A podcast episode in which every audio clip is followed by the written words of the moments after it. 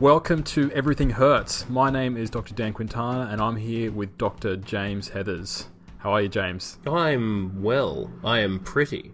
I am many fine things. Well, uh, today we're going to talk about something. You sent me this uh, this blog post, and it had a, it had a fantastic title, and it was: "Is withholding your data simply bad science, or should it fall under scientific misconduct?" Now, there's a there's a, there's a yeah. Right out of the gate, let's not waste any time. Let's get let's get straight into it. Is it scientific misconduct? Should we throw these people in the sea? In what Uh, manner in what manner should we be screaming about this particular problem? And that's a very good question. Um, say you had access to nothing but the title. Is withholding your data simply bad science, or should it fall under your scientific uh, fall under scientific misconduct? Excuse me. And you would say, I would say not always, because my first response when I when you sent me the link, I'm going that's a, that's a bit harsh. Uh, there are, of course, there is, of course, there are there are circumstances where you simply just can't share the data purely because of privacy issues, especially if you're working with uh, some with, with certain uh, certain psychiatric or certain clinical populations. So I thought that's uh, that's a bit much, but you know, let's uh, let's read on. Okay, and we Im- immediately deal with that because the study was specifically dealing with authors from economics journals. Um, two things there. First of all, uh, there's your your ability to maintain privacy of your personal information is a bit different if it's uh, your mental illness, etc. Personal details, rather than I mean I don't know what I think economic data gets too personal, at least not compared to psychiatric data, certainly. Uh, and the other thing is, I don't know how many personal details would be collected in an economics paper. I mean, Not much. I- I wouldn't expect No, in- I, in I most don't. cases. I don't think there's any. And of course, when there's no need to say where is it, what's this person's name, how should they be identifiable, what, what were their continuing relationship with this study is not defined in terms of who they are. Hmm. Um, there's no sort of treatment follow up. Oh no, we need to find Kevin. It doesn't happen. So the, the the idea of uh, protecting the data so everything, uh, pr- pr- protecting it so nothing nothing happens to the person, so they're not exposed in a way they don't want to be, is absent from this particular paper. But it, it's also it's also absent from our work a lot of the time. I mean, I've got I've got lots of intimate details of people sitting on this computer, and the, the simple the simple fact of the matter is, it has zero identifiable information of anyone unless you can tell with someone's I don't even have heights and weights a lot of the time saved in the same unless you can identify someone from the simple fact that they were 19 in the year 2014 No, but but there are Uh, some people. I, I actually saw um uh one of uh, one of our listeners, uh, uh Alex Holcombe. Hello, hello, Alex. Was uh he put Alex, out a you're a terrible human being he put out a um uh, I think it was more of a hypothetical question on um you know what are the limits of uh you know computer programs or AI actually identifying people um based on their based on their data like what what is the the lowest amount of or the the least amount of data or, or demographic data about someone that you can put out there um, that can actually be identified and um, it was sort of that started a lot a, of that is a very Alex kind of issue. Um, forward, It started think- a lot of forward discussion. thinking, borderline useless. Um, well, come on, it's easier. It's easier to break into someone's filing cabinet or computer and get the actual thing, the actual details themselves, than it is to use AI to reverse engineer their publicly available data to try and find them. Yeah, and that it just it just makes you think though, like where do we where do we draw the line? Uh, I think given enough expertise and enough computing power, uh, I think the consensus at the moment is that you can actually, with very very little data, uh, gender, age, um, uh, and I think one thing that was mentioned was also uh, geolocation. So if you're if people are doing questionnaires um, online, and you can actually get the IP addresses. Yeah, there are course. ways, but but I mean, but, but like I am said, I am presently doing that on a study where we have answers from people all over the world, and the IP addresses allow me to state not uh, as down to sort of sometimes city block sorts of levels, which is is creepy, frankly, uh, but pretty cool. Um, of course, it, if I ever had to publish the information, there'd be no need to include any of that. It would all be that would be redacted. I don't think anyone needs to check the fact that there were three participants in Portland, Oregon, and two participants from Austria and one participant from Japan. It's a and that identifiable information is uh, there's no need to include it. But I think the one thing that you can do to actually circumvent this problem is back in the uh, the IRB phase or the ethics phase. Yeah. is if you actually tell participants or ask participants or inform them that their this data may be shared and you get their written informed consent and you can do that then you actually avoid a lot of these problems. And most people uh, i mean getting this retrospectively it's possible but it's a pain in the ass. Can you Um, imagine contacting all No, of the participants it's- when you say it's possible, you mean it's it's you should be saying it's not really the point. It's wildly, ludicrously impractical. yeah hugely impractical Unless if Um, you've got a very small sample of people who are from a clinic or a particular locality, it might be possible. But Hmm. for past a, a dozen people or so, it's going to be a nightmarish task that should be avoided at all costs. So, it- don't do that. It, but it's it's almost as if we're kind of in this weird transition period in that people have only really really started thinking about sharing data um, within the past year or so.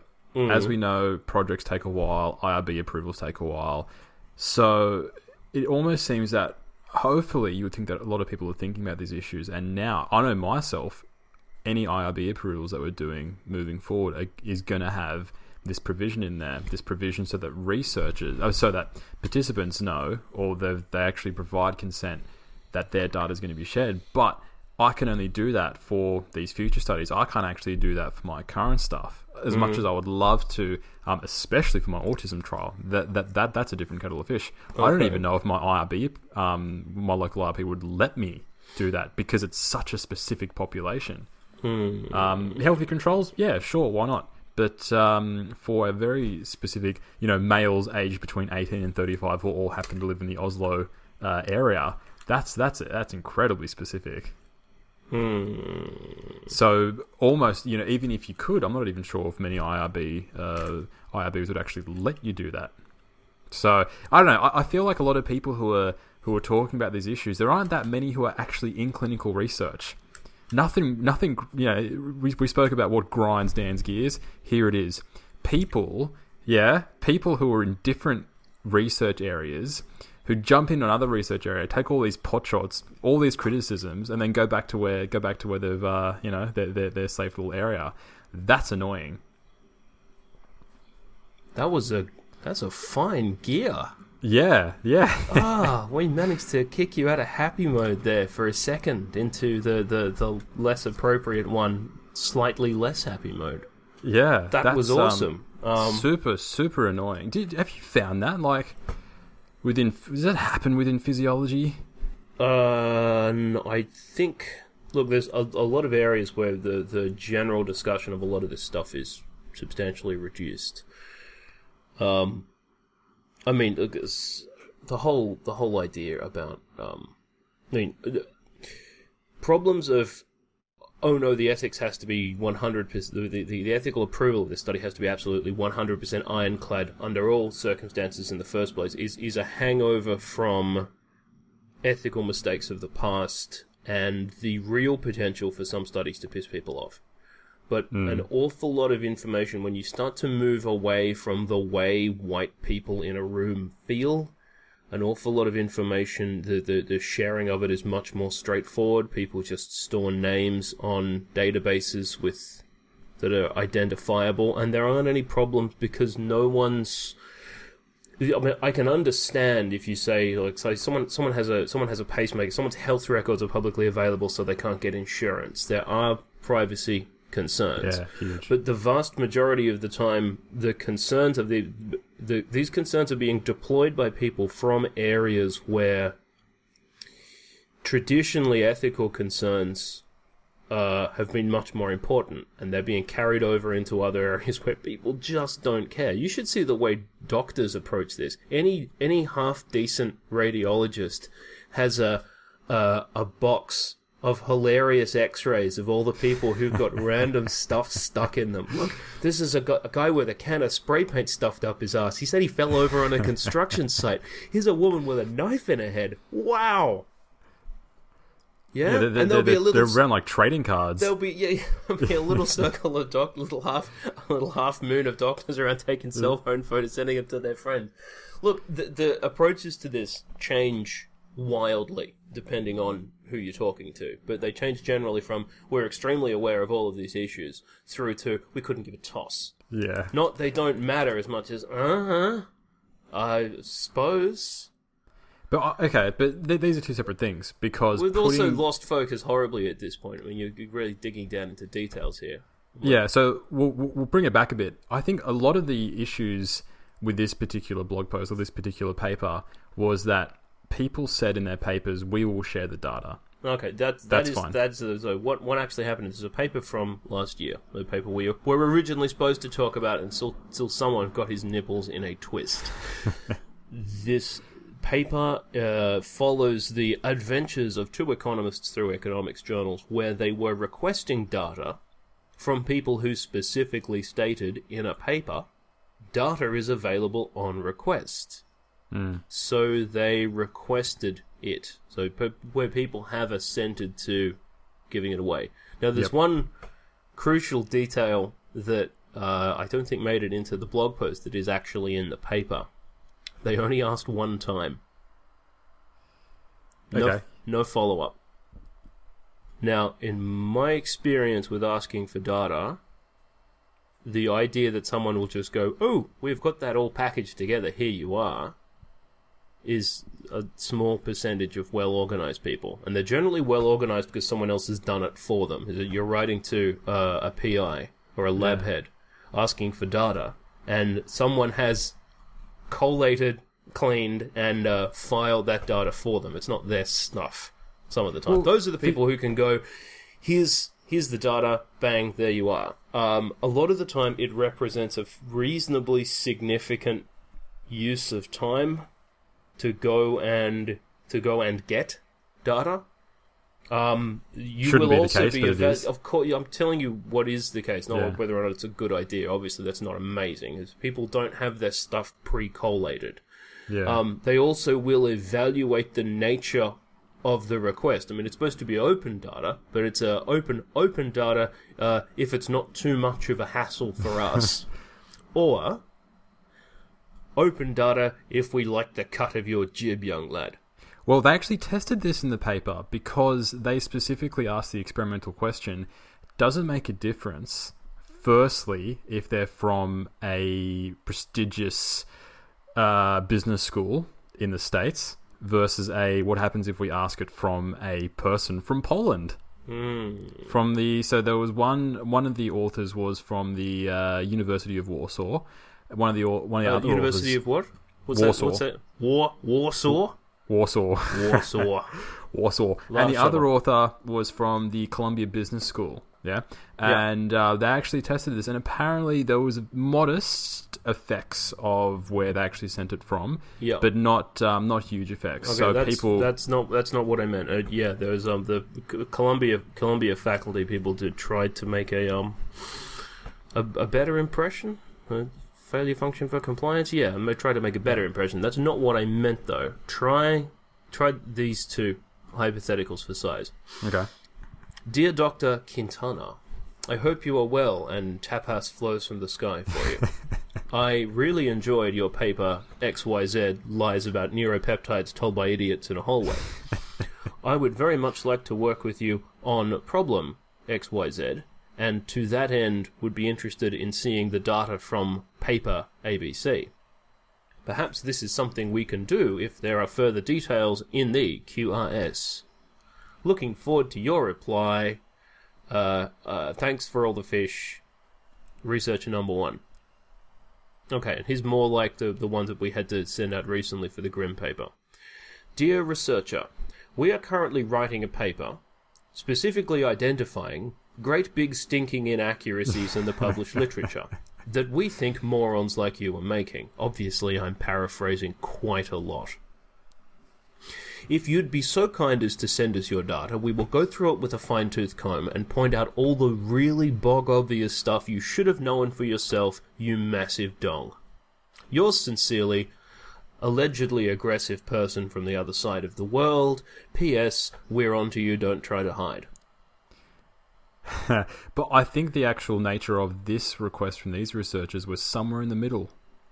Yeah, I think most of the time it will be somewhere in the middle. And obviously, yeah. obviously, I'm paraphrasing because this is, the, is also supposed to be entertainment. I don't think you think this entire thing is a didactic exercise. That would be truly, truly depressing. But okay, so you... the the tone, the tone and nature. I think people evaluate this request very, very closely. They're aware of what will happen to their data if they sent it.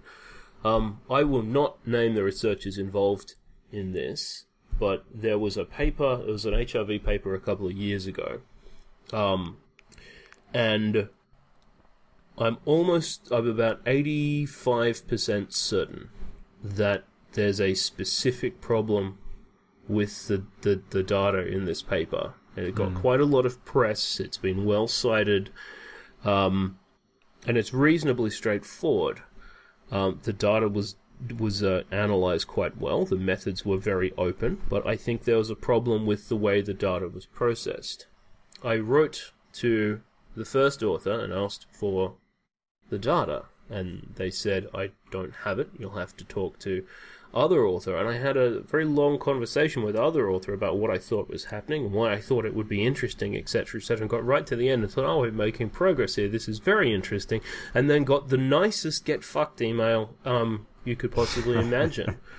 so obviously they're not following when you're not following something like this up when you when you put a result into the literature and people come out of the woodwork to tell you that they think there's a problem with it unless you're actively following it up if it's something that you plan on working with rather than something that you had access to and you did simply because it's a nice thing to publish a thing then your attitude can be different because maybe maybe you feel less in command of what you've published.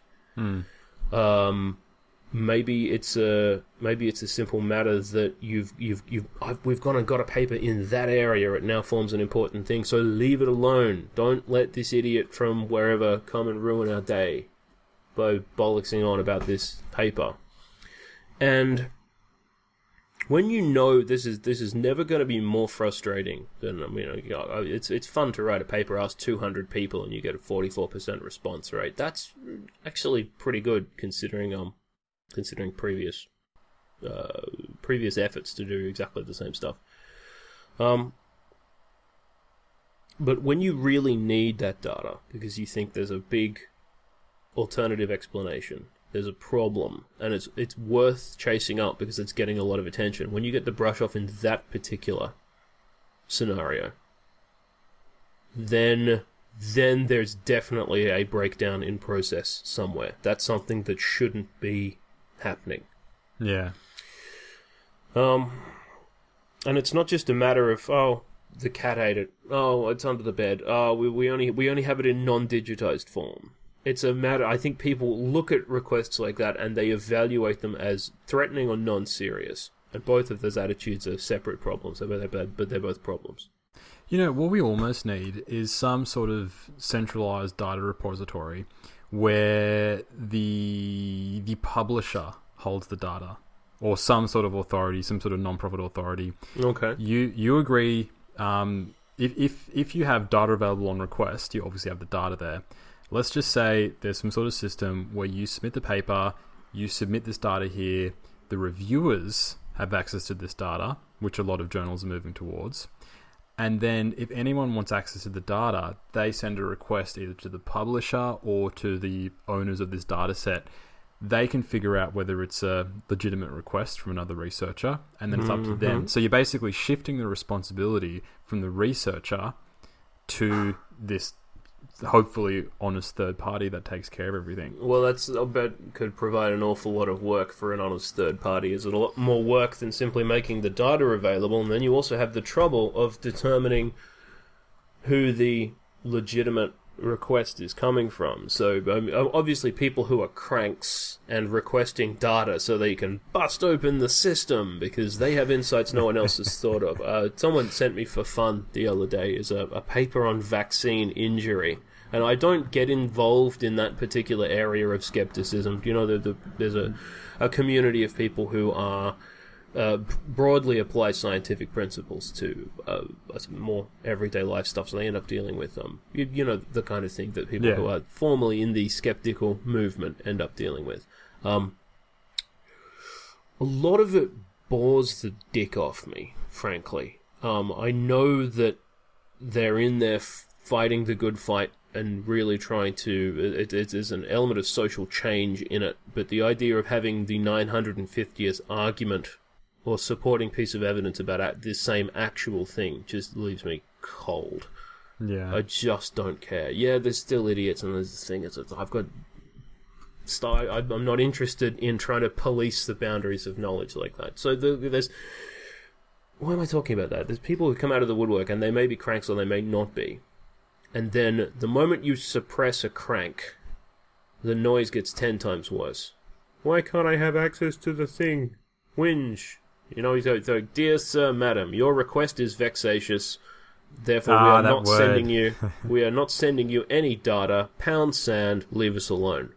The moment you do that, um, you you you run the risk of the, of the whole thing getting worse. Like, oh, I'm, I'm a real boy. Just send me the data. I'm going to blow this conspiracy wide open. Idiots.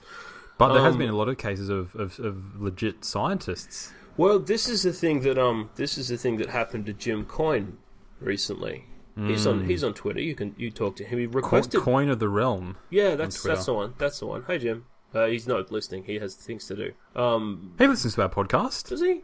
Yeah, remember I- he I listened like- to I like one of our episodes. Um, oh, that's that's a good start. Um, but his, what happened? He requested data from a PLOS One paper, which has a very specific policy on data sharing. Now, this man is a this man is a senior professor who with like papers from ten to fifteen years before I was born, with a jillion citations. He's a long history of working in criticism and meta science where it isn't easy. It isn't a matter of going, oh, so you believe in, uh, so you think homeopathy is real? I'll hit you with a stick. Not the, the actual elements of taking on scientific establishments in different contexts, which is much harder to do. but more interesting as well, but it's much it's much harder to do. And one of the original, even though that you are guaranteed access as a condition of publication in a PLOS One article, he never managed to get the data. And there was a suggestion at one point that the reason that he wanted to get the data was insufficient.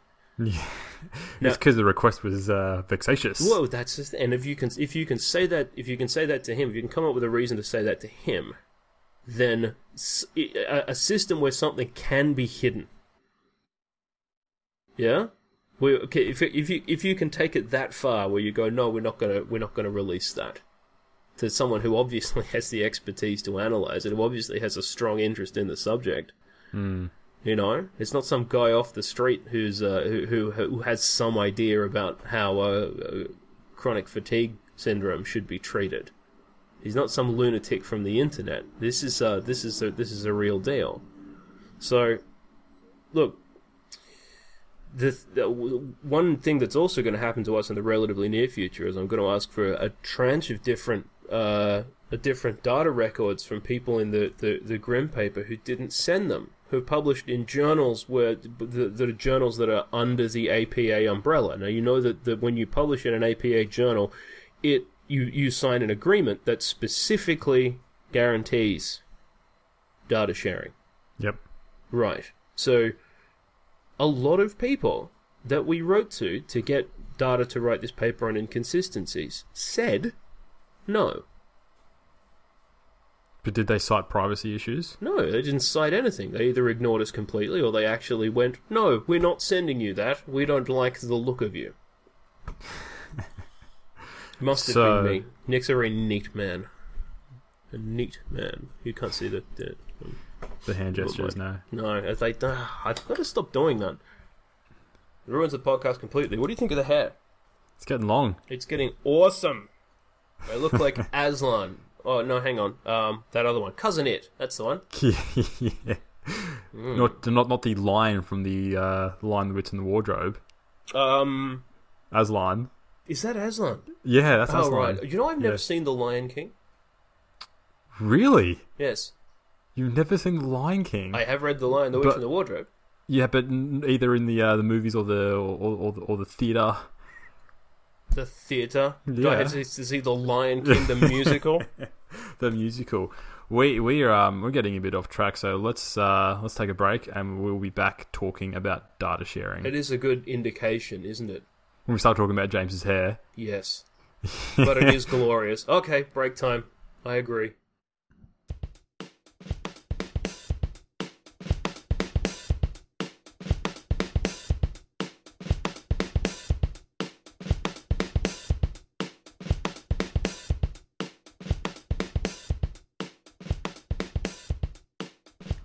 Welcome back to Everything Hurts. I am Dr. James Heathers, and I am working on my public radio voice. With me is Dr. Daniel Quintana, and we are discussing the topic of Data sharing. Q. Q. Damn it. that could have worked a lot better. Data sharing, or data secrecy if you're not sharing, depending on your perspective. There's a lot left to say. Yeah, it's um, I think the one the one we'll have to share this uh this graphic that was put up with this blog post about the the seriousness of not sharing data, and it was just one step um behind fraud or outright making up the data. Well, that's that's someone's that's someone's opinion. That's certainly something that turned my head around because I never thought of it like that before. Simply because it's so widespread to not make things available. But it's almost accusing people. The way this graphic is is accusing people of basically fraud if you're not sharing or you don't share, you have something to hide. Whereas I think that there's an important distinction of you have something to hide versus you're incredibly disorganized and don't have the time to to dig back. That that that's just that's just um It's lazy, Being- being lazy a and un, lazy and uncollegial rather than you know you're specifically trying to hide things. yeah yeah yeah. So Not to say people it's a bit much to try to hide things. I'm sure it happens. It's just um, you know, and also this is this, this it, it it fits it fits in, it, interestingly with them when we, we talk about questionable questionable research practices in general. Um, one of the things that everyone always says is. We believe that this is happening because people are overlooking their own confirmation bias. That's the first reason. People are, people know it works in their heart of hearts, and then they fiddle with it till it works, which provides them confirmation that it was fine in the first place. They just weren't doing the quote unquote correct analysis. Hmm. So if you're doing that, hopefully you think you've done it right. Yeah. So if you think you've done it right, what is the barrier to giving away the data? Do you see what I mean? Yeah, or is it yeah. just a matter of what if I what if I haven't done it right? Is it do people suffer from that much doubt? I, I think some people do. Well, especially if they're being sloppy with their analysis, if they're fishing a bit, um, and they're they're they're, they're tweaking what they're doing, then they were like, oh, you know, which which seventh covariate did I include in this regression model? And people, but surely if you had it in the methods, people can can recreate it. Uh, but back to this graphic thing, I think um, they they held up a few things for the gold standard of sharing data. They had, you know, obviously have open data, good idea. Open code, that's also good. So you can actually recreate the thing. Also, um, or the, obviously the code may not necessarily relate specifically to the data. Um, that's much easier to share. Of course, The if you can't share your code, any- the code to run anything is always going to be much smaller in size, and obviously, the moment you finish with it, it's not like it's, it's sitting in pieces. The moment you are finished with it, uh, it works by definition. Hopefully, most of the time. It should. So that should be a lesser demand on time. It should be a lesser technical requirement. It should be uh, easier to do, right? Do you Unless so? you're a hack on SPSS that is point and click. Ugh, right, I- I- okay, whatever. I, I saw somebody in a paper. this journal's requirement was to was to um, provide the scripting, except they did their analysis in software where you couldn't do that. So in the appendix, they did a whole series of screenshots showing them we did this, then we clicked on this. it was it was fantastic. So they're being open. That's What, the what peril. about, what about just the instructions? Why not just write down the instructions? I don't know. They they felt the need to screenshot everything that they did. So they're, they're thorough. I'll, That's, I'll, I'll, that's adorable. Um, I'll give them. I'll give them that. Sure, So okay. yeah, o- open code. Uh, that's super important, and um, you know you, you should be doing that both so, so you can share with the public, but also so you can do it yourself in the future. One, if you want to do a similar paper, but two, if someone asks you the question, "How did you get to this thing?" then you can just you know have it ready to go. But the third thing they had for this gold standard was pre-registration. We've spoken about this. We know it's important. But the fourth thing was interesting. I didn't think of it, but now I'm like, okay, that's actually not a bad idea. Is version control. mm, yeah. How do papers change or how do they evolve, particularly within the review process? Um, because quite often you will see, you, you just don't know what the original paper said. If you're submitting preprints, then you can get a pretty good idea about how the paper changed from Yep. the peer reviewed version versus preprint. Um, but, uh, but version control is also interesting to see how things change. Yeah. Um, and uh, a, lot, a lot of journals now actually post the comments of each reviewer and how the authors responded. Mm. Also interesting to see how these things change. I wonder if we'll get. I wonder what the relationship between all of this movement towards openness, which obviously we're both on the record for a very long time as being in support of, um, when someone bothered to tell us it was a real thing. Um, I wonder how much it will actually improve things. I wonder how well idiots will flourish when Well- things are open. It'll prevent more idiots. Do you think? so? Say, well, one, because you'll be able to find errors more, but the pure fact that your Who's data. going to look? People, all the time. People. Yeah, People look. who, you, you, you've looked. You are. Yeah, it's, I know, I know, but we know that I'm not normal. But perhaps the actual act of knowing someone could probably look through my data is going to make people double check. I know now that I'm posting our data in scripts. Okay, I think that's a very good point. You think that the the fact that you know it has to be open is the thing that's going to change people's behavior.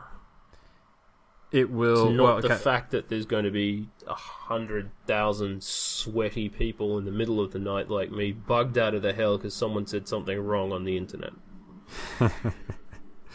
which is No. not, which is not healthy. Let's be honest. And um, no.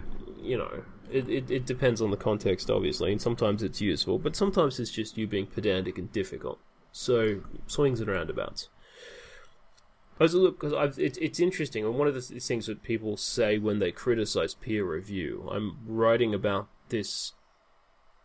Uh, I'm writing about this uh, in another context right now. One of the things that people continually say is, "Well, look, look at all this terrible stuff that actually made it through. This was peer reviewed somewhere and then came out." Um. So, obviously, peer review is very far from infallible. And I was thinking that one thing that, that, that doesn't happen is that really close analytical view where you try and break open the statistics and you check results and you check if P and T and R values are consistent and you hmm. look at the methods and you check whether or not the references are consistent. I think very, very few people who just read a paper have a mindset where they think about that stuff. They are they are looking at it in the mindset to start processing the conclusions of the paper. Now they may change that on the basis of whether or not they think it's accurate overall, or whether or not they agree with the conclusions, and other sort of, of a surface level stuff like that but they don't want to break it open and see whether or not the degrees of freedom are correctly reported and all the other stuff that are little threads you have to pull to try and find out if something's really at its very guts methodologically accurate rather than conceptually. So it will make that a lot easier to do when things are open. Hmm. I think a lot of people who are going to be placing data or analysis methods or similar in a repository for someone else to look at them will have them looked at at some point by someone who understands it better than they do.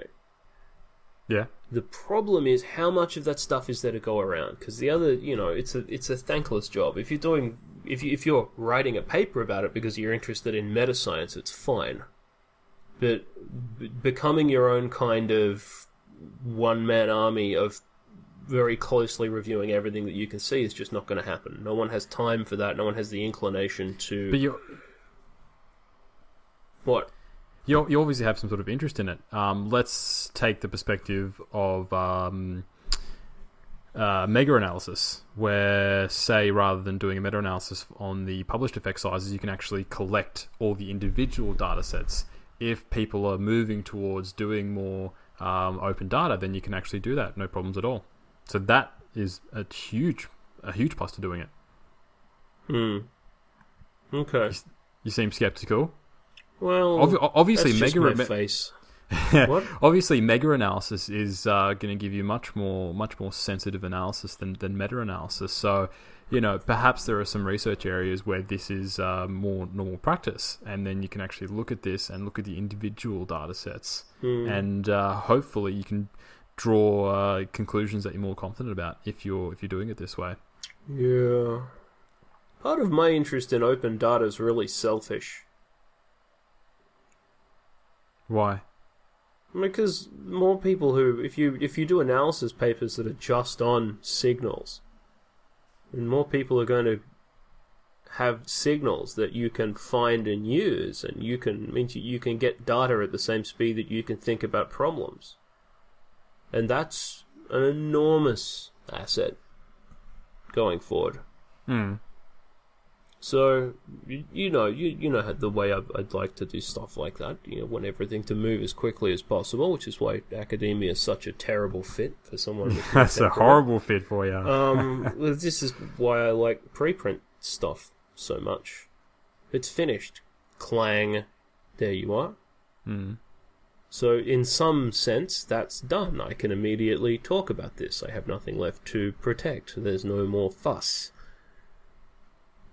I don't have to embargo this deliberately until someone else has finished making a semi arbitrary decision of whether or not it's any good. Yeah. So, hmm, open open data in that sense. If you do what I spend a lot of time doing, if you're looking at methodological development, it's hugely useful.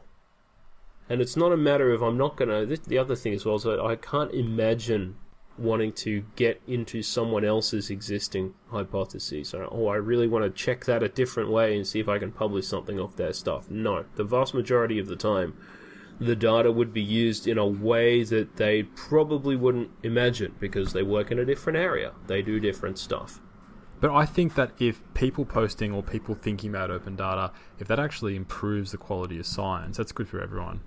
Yeah. I think I think it will do that as indirectly, of course. But I think people knowing that the data is going to be out there, their scripts are going to be out there, and, and also you know remember that one of these um, uh, things that people would talk that this, this uh, graphic has pre-registration, which we've spoken about before, which is also going to Mm. improve the uh, the of all the things that's going to improve the quality of science.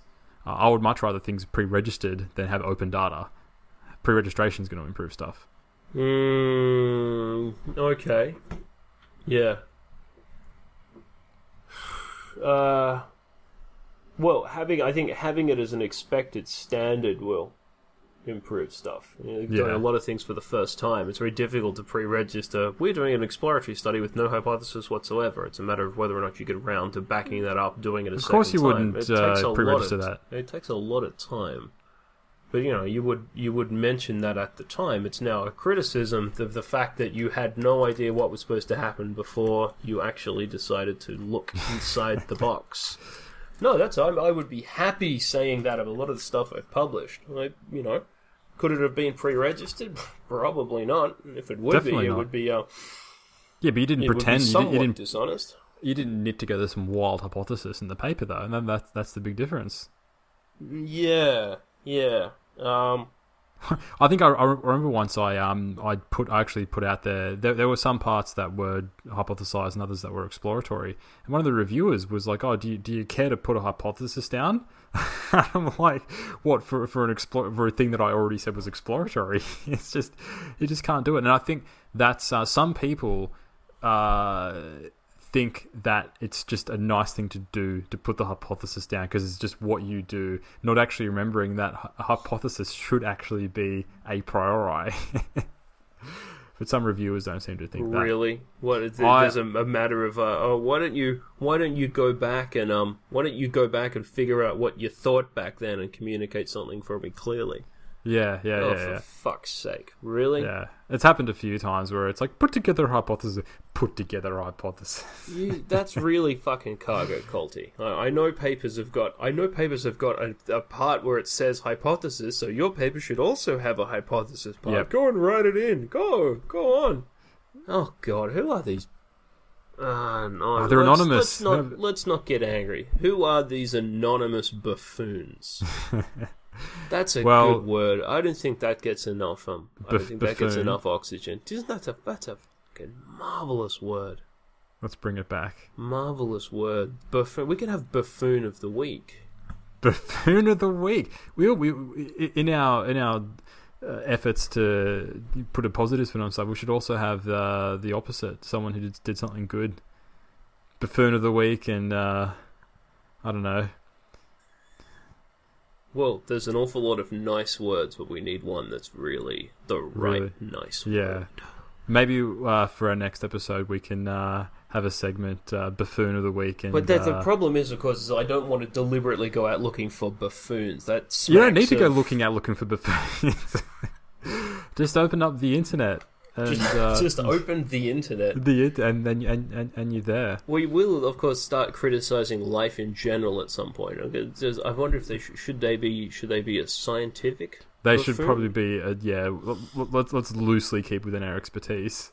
Yeah, uh, if there's a um, if there's a a buffoon, it's the it would be the the guy who wrote this um uh the this unbelievably bad uh anti-vax paper thing. A the- peer-reviewed paper. Uh, it's in a it's in a fake journal. Go on, Um, like a predatory. Uh, pay a hundred bucks and you've you're part of the. Yeah, it's called the Journal of American Physicians and Surgeons. It's not in Medline. It's not in PubMed. It's not It in Web of. Science. Uh, the National Library of Medicine re- decline requests for it to be entered into its database. Uh, Quackwatch lists it as untrustworthy. Uh, a, a lot of editorials and different papers have slammed it. Um, remember Brian Deer is the journalist that uh, busted the original anti-vax paper that got Andrew Wakefield struck off the medical register. Hmm. Yeah, he called it a house journal of a right-wing American fringe group, barely credible in any independent forum. Something, yeah. Wow. Um, so it's it's mental. Um, and it was about those. It, this is a typical shifting uh, goalpost sort of thing, uh, combining multiple childhood. Combining multiple childhood vaccines in one visit is not safe, um, which is a, a, a total shifting goalposts thing. As you, you start off with, uh, you know, oh, they'll shrink your balls and kill you while you're asleep, ah, and then obviously that doesn't happen. You do a, hundred enormous studies. What the last one? It was uh, one thousand uh, one. 1.2, 1.2 million children. Oh, look at that! Vaccines are good for you. Who knew Jonas Salk was wasn't wasn't some kind of stealth agent from the pre Monsanto's era? It's all just so fucking tiresome. and I hate it now. because you have uh, public funds which have been diverted. Uh, we- we've had a good case of this in Australia. For Mm. there was a um a a wind farm commissioner. Is, isn't that oh, a job title? Mother of God! Where we had a wind Oh, farm co- so commissioner embarrassing.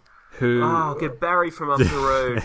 Ah, oh, they go whoosh whoosh. It seems fine to me. There, give him the money. Give him half the money. it's yeah that Sorry, that's what's what's really I disappointing. interrupted you. Wind farm commissioner is supposed to conduct yet another study into whether or not wind farm infrasound. Causes all host of maladies. Uh, give it to someone who does placebo research and makes some good social science out of it. Yeah. God damn it. So that's um Oh, yeah get in the fucking sea. waste yeah, of uh, yep. waste of research resources. waste of waste of research uh, research resources waste of time um, column inches all the way around the world as everyone else who lives in a real country combines together in one enormous belly laugh at the fact that the the place from the arse end of the world that appears uh, in so many of our popular films from the 70s to be sort of bucolic and backwards and interesting and beset entirely with dangerous animal life is in fact as dumb and cross-eyed and useless as it appears because we have a wind farm commissioner. Why even bother having a, a tourist commissioner run those ads? Oh, look, it's a reef, it's a tree, it's a fucking echidna, etc. No, we have a wind farm commissioner. That's it. We're not going there. We're going to Bognor Regis. Ah, did you miss Australia?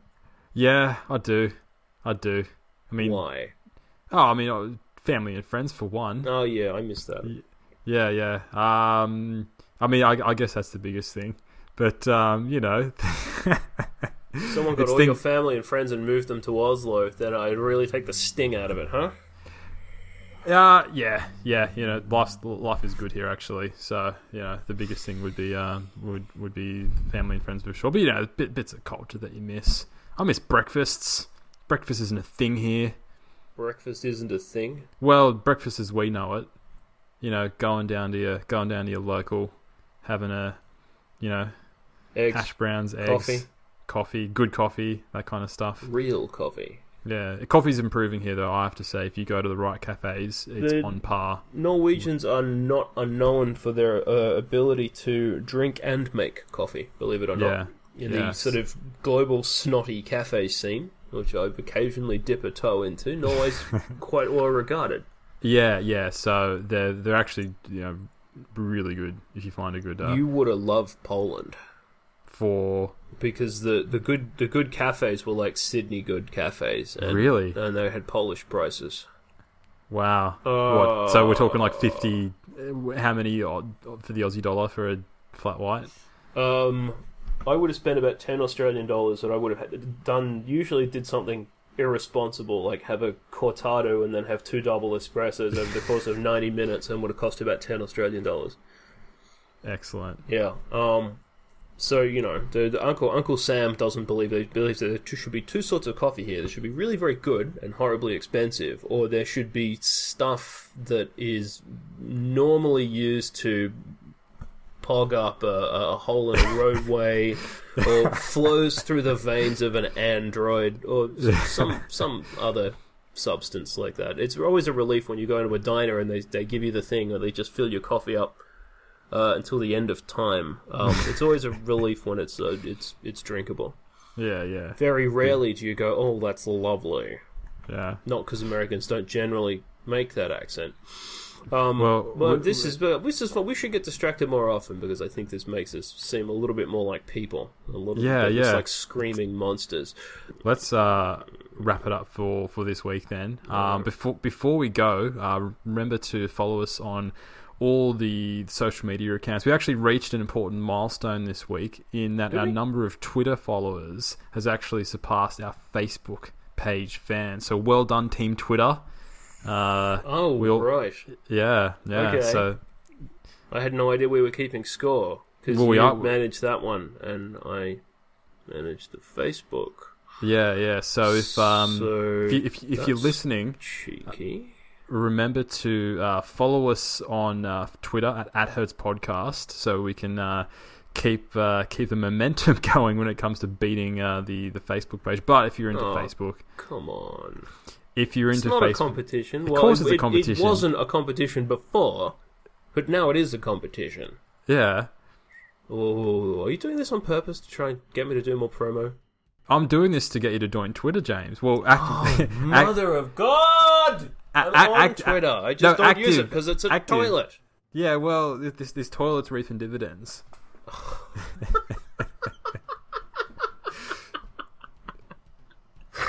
so Toilet dividends. T- Team Twitter. I, I, I know you're listening. Keep the um, keep the retweets going. I know that helps with uh, with followers, but uh, you know if you if you do like Facebook, then you can also like us there. We post all of our episodes and our show notes as well, plus a few other tidbits here or there. So uh, thanks for listening. Remember to rate us on iTunes as well. Five stars and uh, nice words if you are so inclined. Yes, we'd appreciate that. Actually, Dan would appreciate that. I You will- would too. I would know. Yes, I will. I'll mail you a chocolate. right, let's go and do our actual job, shall we? Let's do it. Rock and roll. Bye bye. Bye.